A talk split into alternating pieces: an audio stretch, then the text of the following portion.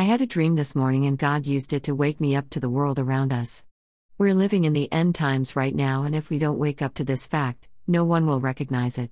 The church has to tell others before it is too late because that's our job, and if we don't do it, who will?